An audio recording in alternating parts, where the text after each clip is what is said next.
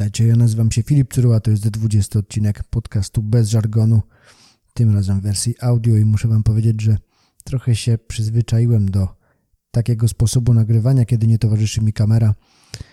Z dwudziestu odcinków większość była jednak nagrywana właśnie w taki sposób, kiedy samotnie, siedząc w pokoju, zwykle w swojej kancelarii, wieczorem snuję rozważania na temat wydarzeń poprzedniego tygodnia. Tak też jest i tym razem, ale no nieuchronnie zmierzamy z Pawłem Ślizem ku temu, aby te odcinki były nagrywane w formacie dyskusji, aby towarzyszyła nam kamera i aby następnie publikować te odcinki także na naszym kanale na YouTubie, tak jak to było z odcinkiem specjalnym, do którego odsłuchania i obejrzenia Was serdecznie zachęcam.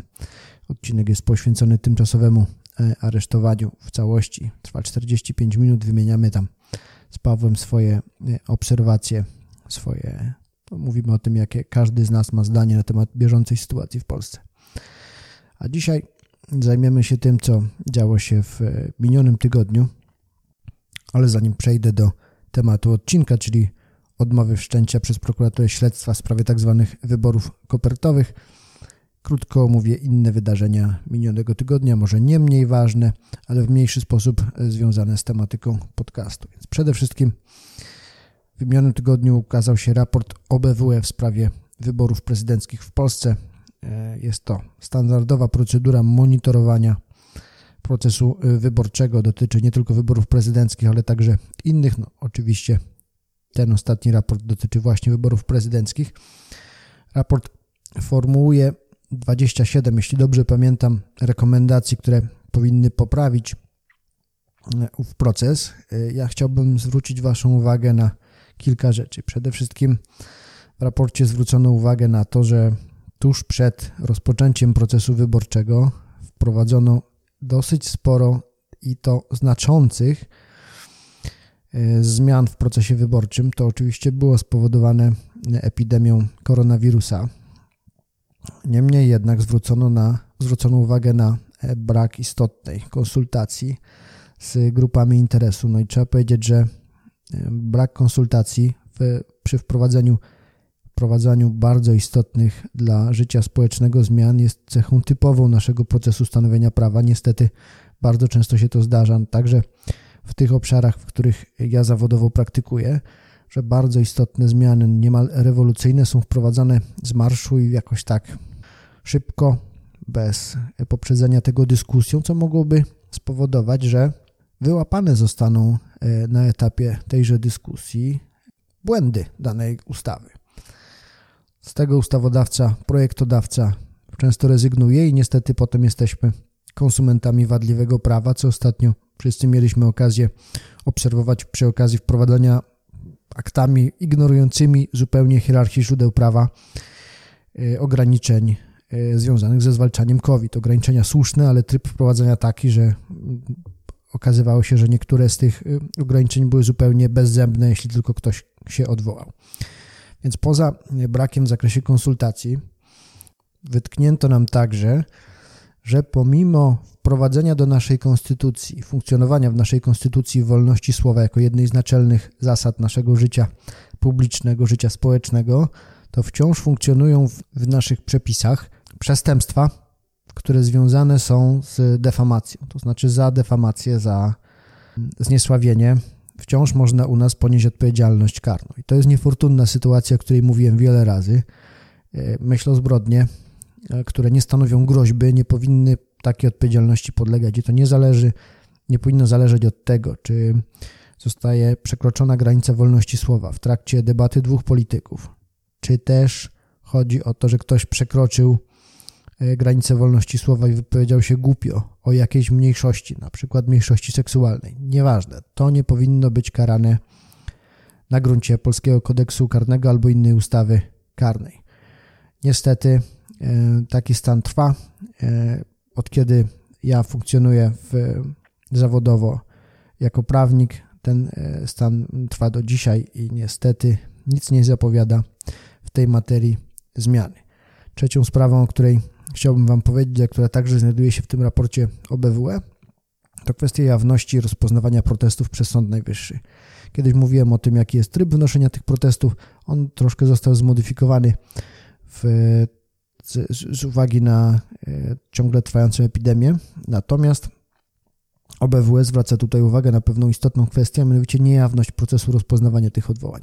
Jawność naprawdę świetnie działa na jakość orzecznictwa, bo zapewnia transparentność, może troszkę zwiększa nam wszystkim poziom stresu związanego z wystąpieniem publicznym, niemniej jednak ma znaczenie oczyszczające i uważam, że podnosi merytoryczny poziom wszystkich uczestników danego procesu. W tym przypadku oczywiście w trakcie posiedzeń przed Sądem Najwyższym, w których, który, który rozpoznawał te sprawy w składzie trzech sędziów zawodowych, mógł uczestniczyć przedstawiciel komisji, Państwowej Komisji Wyborczej i Prokuratora Generalnego, ale niestety nie było, nie było to w formule publicznego wysłuchania czy transmitowanej rozprawy.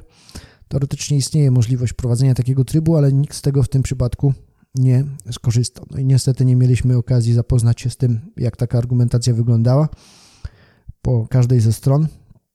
No i w związku z tym wypowiedzieć się na temat tego, jak rzetelnie poszczególni aktorzy takiego posiedzenia wypełniali swoje obowiązki. Mamy oczywiście końcowy dokument, mamy protokoły, wiemy, że sąd uznał wybory za ważne, natomiast nie byłoby źle, gdybyśmy mogli obserwować sam przebieg takiego procesu.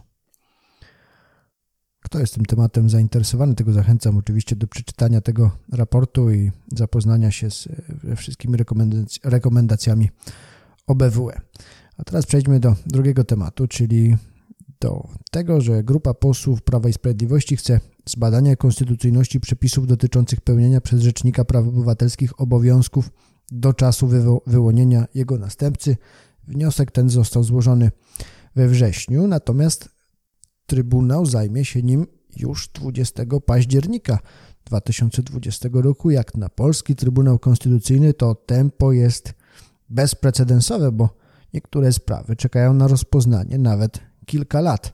No a tutaj proszę, jak się chce, to można wyznaczyć termin nawet w miesiąc od wpłynięcia wniosku.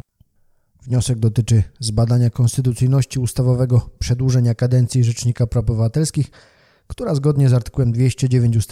pierwszy Konstytucji Rzeczpospolitej Polskiej wynosi pięć lat.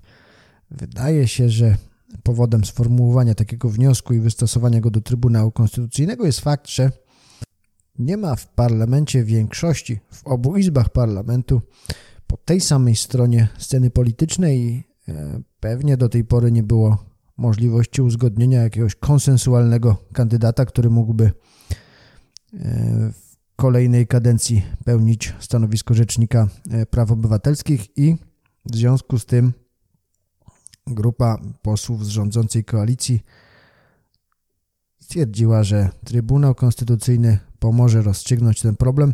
Trybunał Konstytucyjny, który był dosyć ostentacyjnie przez Rzecznika Praw Obywatelskich ignorowany.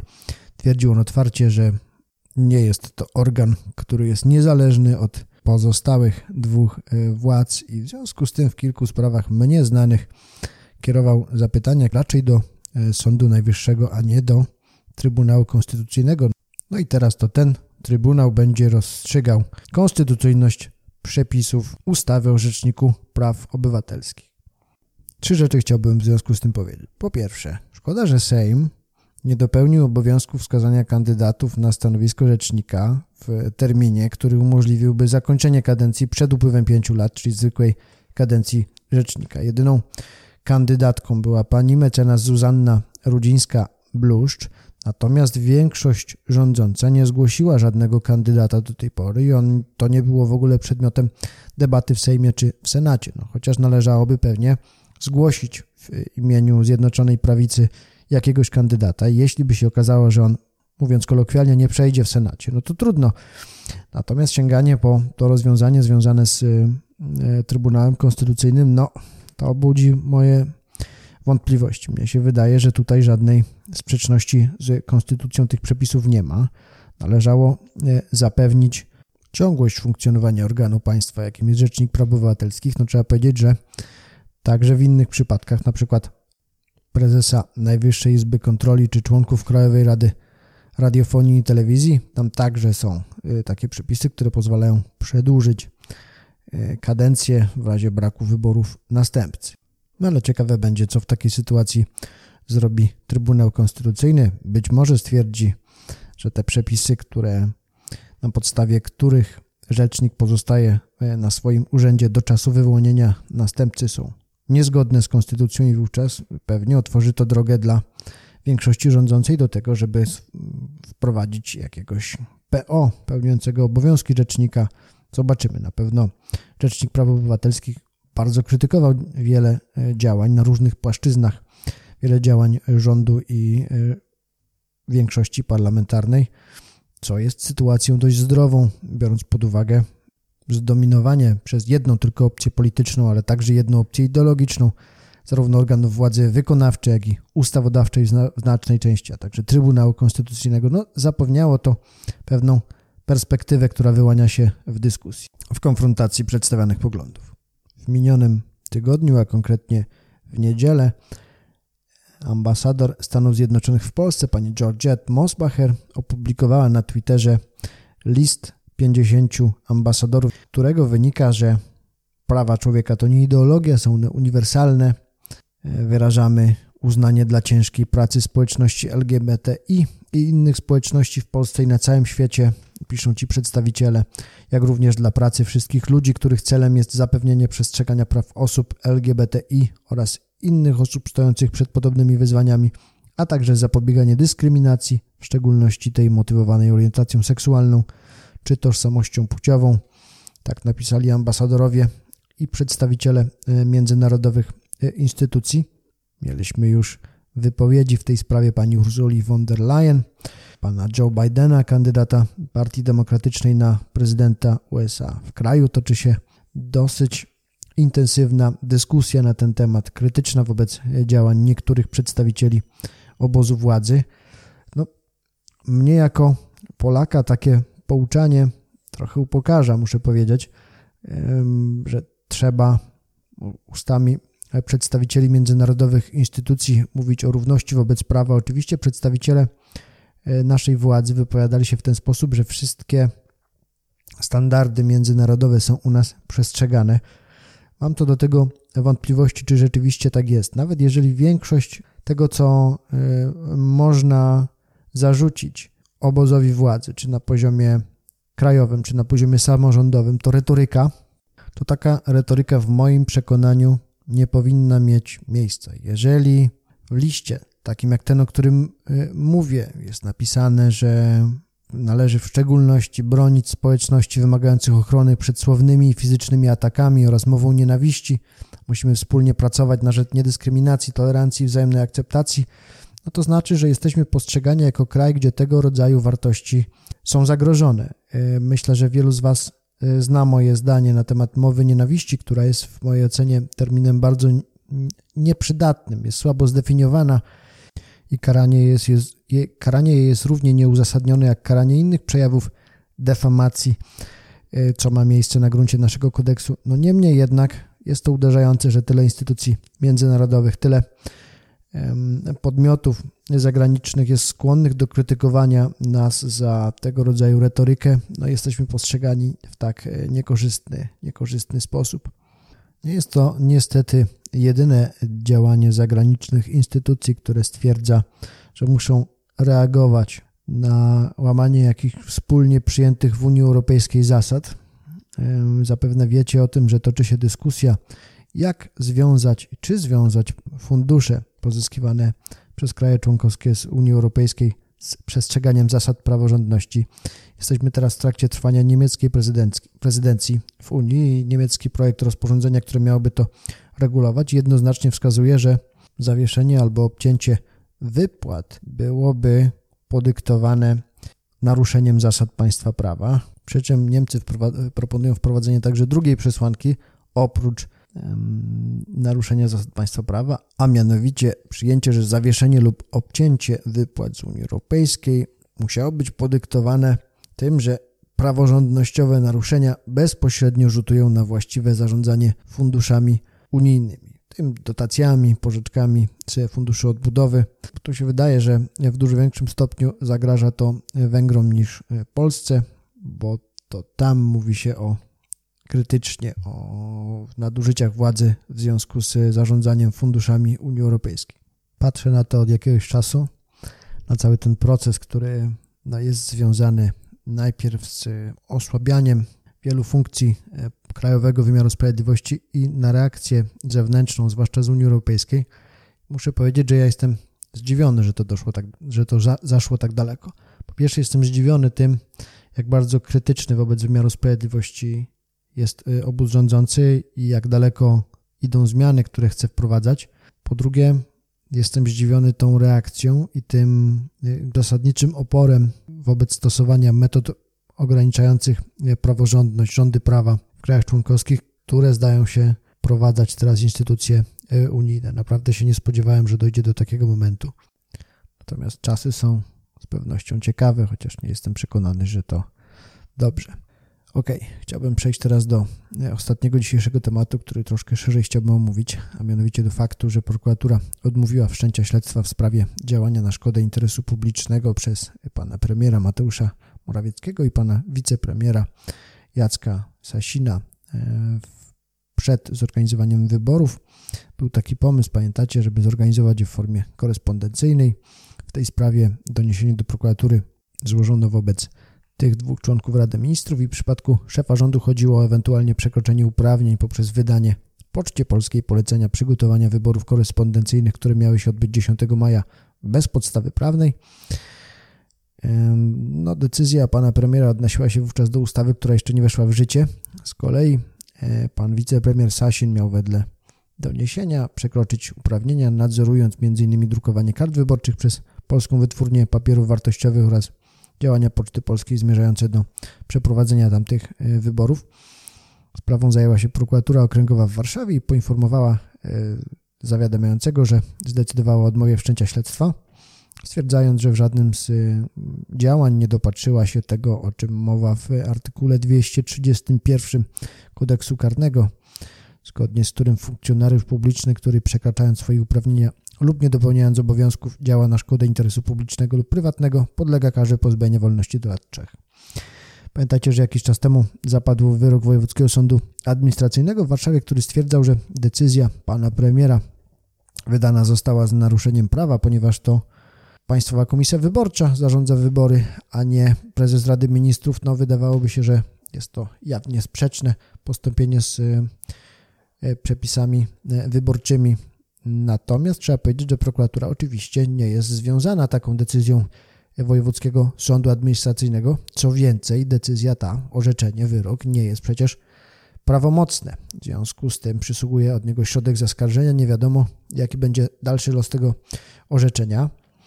Chciałbym też zwrócić uwagę na pewną właściwość naszego systemu politycznego, państwowego właściwie, która trochę zadaje kłam tezom niektórych polityków o takiej wszechmocnej kaście sądowej. Otóż popatrzcie, politycy mają w swojej dyspozycji proces stanowienia prawa, jak choćby ostatnie próby wprowadzenia wyłączenia karalności za działania zwalczające kowid dziewiętnaście, jeśli miałoby to się zdarzać w interesie społecznym. Więc stanowią prawo.